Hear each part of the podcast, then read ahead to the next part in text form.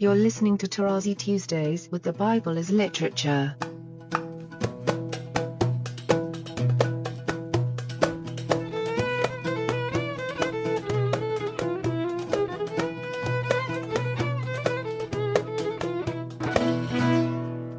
Hi, this is Father Mark Boulos, and you are listening to Tarazi Tuesdays with the Bible as Literature podcast. This week, Father Paul explains the way in which the serpent twists the command of God in Genesis. Shifting to the New Testament, he continues that it is the command of Yahweh Elohim, not theology, that is central to St. Paul's letters. These letters address the problem of human behavior, not the correct phraseology of human words. I am happy to introduce Father Paul on the Bible as Literature podcast, Tarazi Tuesdays. Genesis chapters 2 and 3 are conceived against this background of the issuance of the law and then look ahead to it.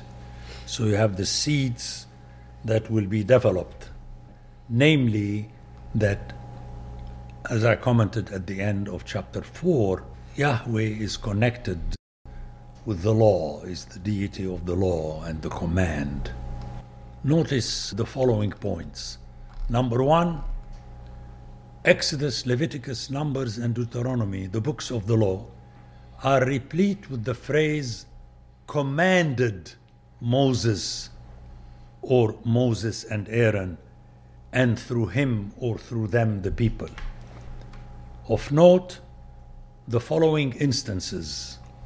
Let's hear them quickly.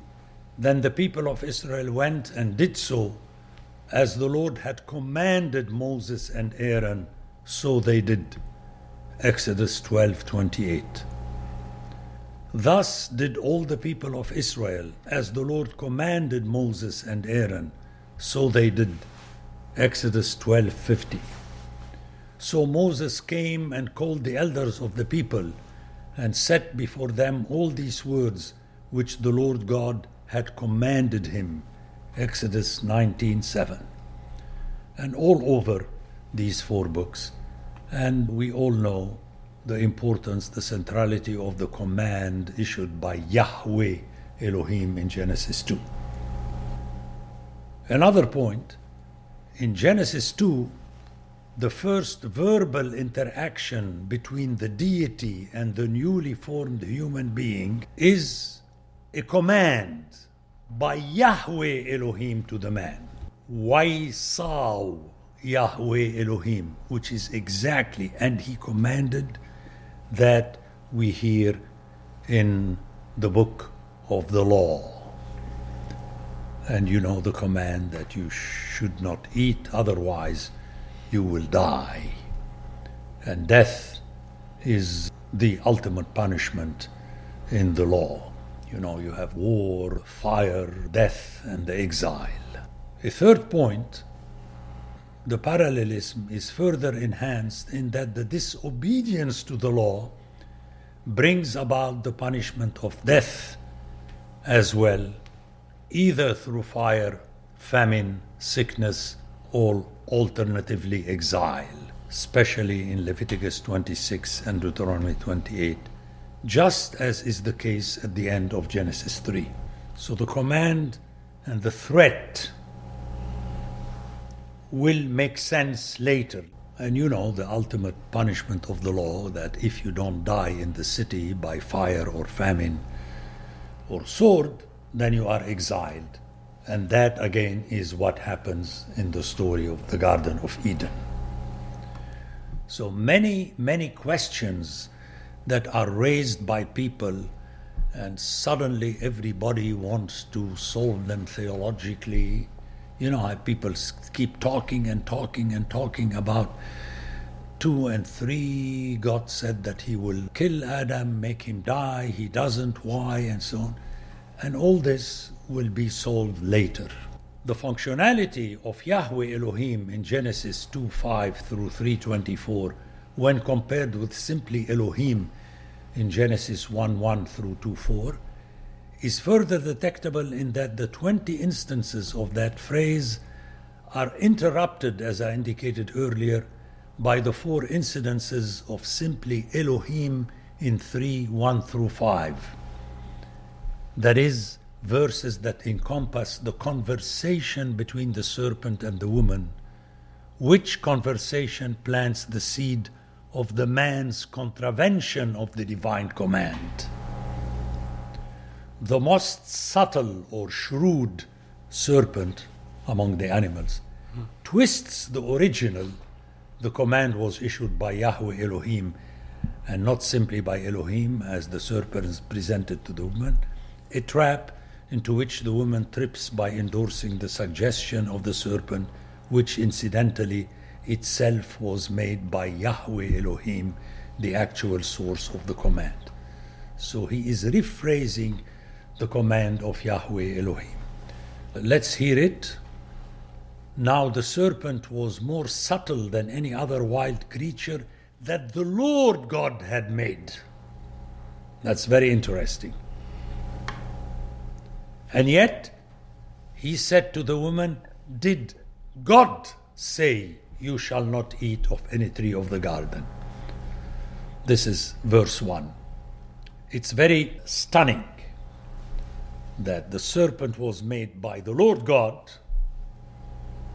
and he twists his command. And the woman said to the serpent, We may eat of the fruit of the trees of the garden, but God said.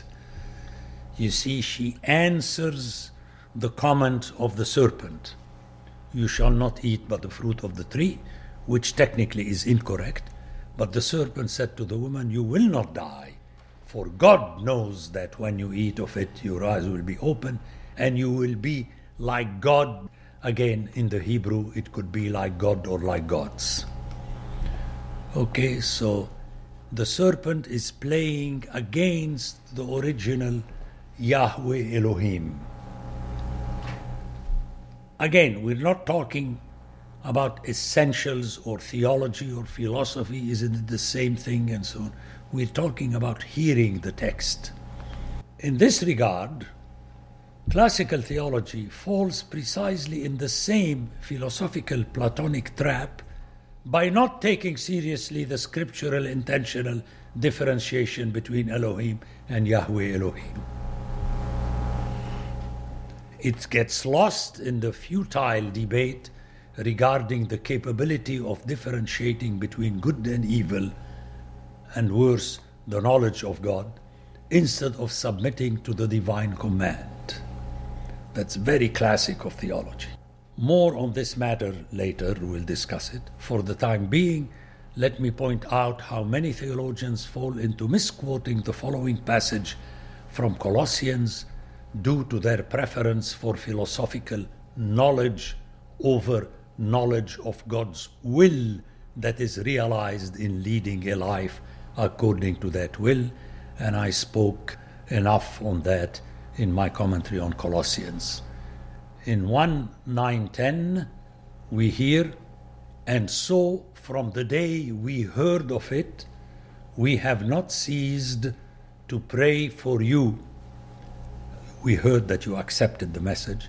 We have not ceased to pray for you, asking that you may be filled with the knowledge of His will in all spiritual wisdom and understanding to lead a life worthy of the Lord, fully pleasing to Him, bearing fruit in every good work, and increasing in the knowledge of God. People miss the fact that the last knowledge of God is a shortened formula of the knowledge of His will.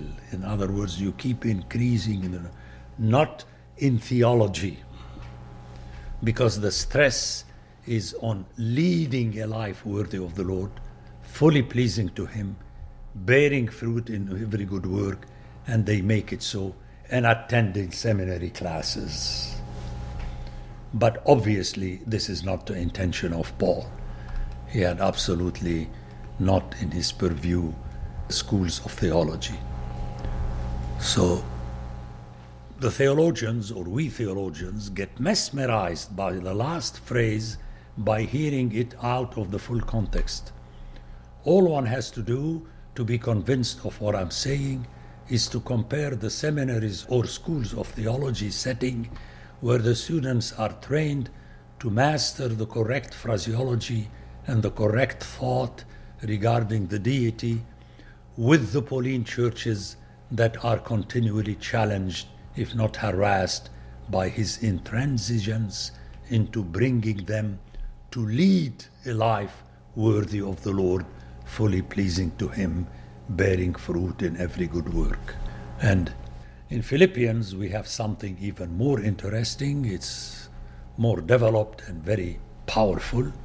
Philippians 1 6 through 11.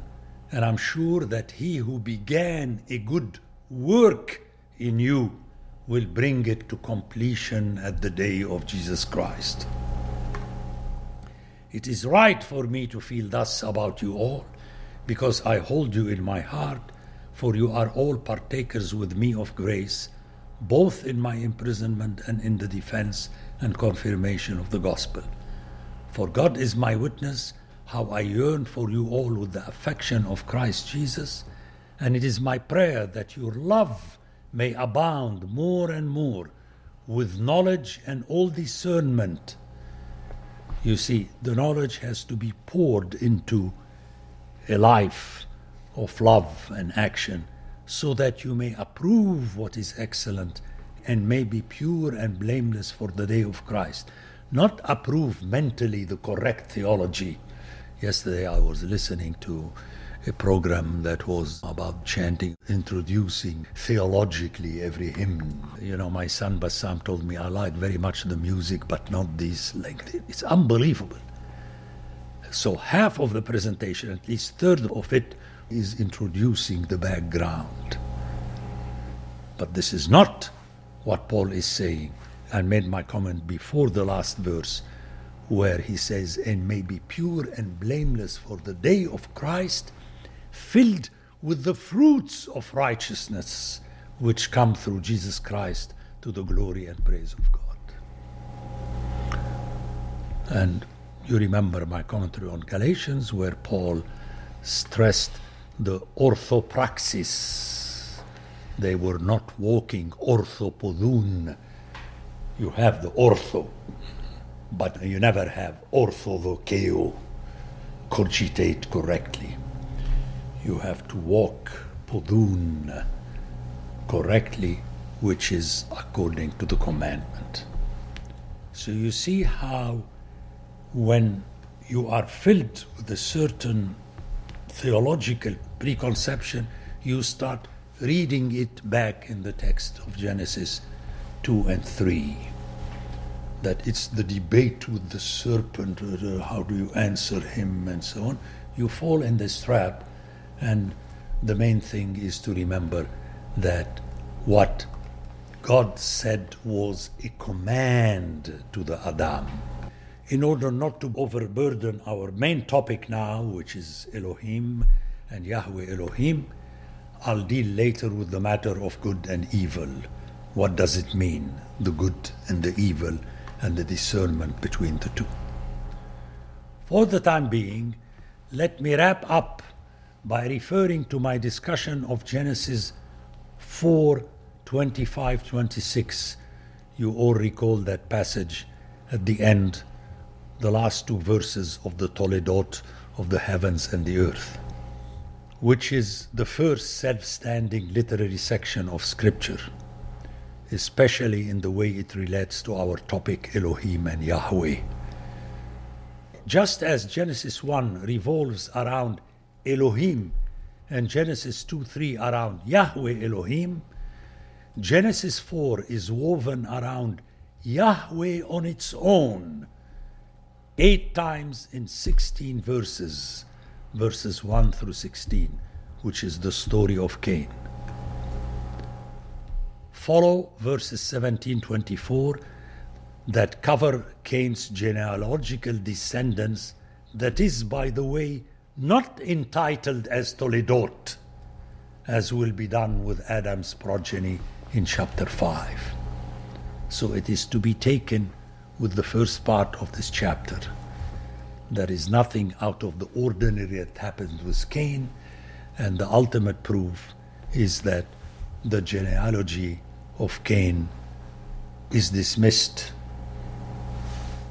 In Adam, the first son is neither Cain nor Abel, but Seth, who comes about at the end of four, which is very funny. Hear it again as literature. You heard plentifully about Cain and Abel and so on. And then, chapter 5, you have very importantly, and I stress this in my podcast and in my book, a recollection of the verses from Genesis 1. You know, you have a repetition that God, as God created Adam in his image and likeness, and so on and so forth. Adam communicates this image and likeness to his son, whose name is Seth. Very strange. No more Cain and Abel. So, thus, chapter 4 is very functional. It is preparing for the appearance of Seth. However, although throughout the chapter, mainly between 1 and 16, remember 1724 is the genealogy of Cain. But 1 through 16 we hear eight times of Yahweh, then suddenly in verse 25 we have Elohim on its own, just before the last occurrence of Yahweh in verse 26. Okay? So we have again this sequence of Elohim. It is as though the author is drawing your attention, which he will complete at the beginning of 5 by referring to Genesis 1. God creates Adam in his own image and likeness. Here we have a recalling of this interplay between Elohim and Yahweh. And notice the sequence Elohim and then Yahweh.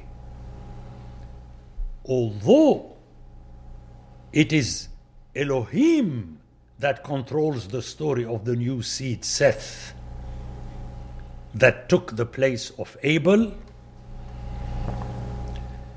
and understandably so, since Elohim is the originator behind all seeds, as in Genesis 1 11, 12, and 29.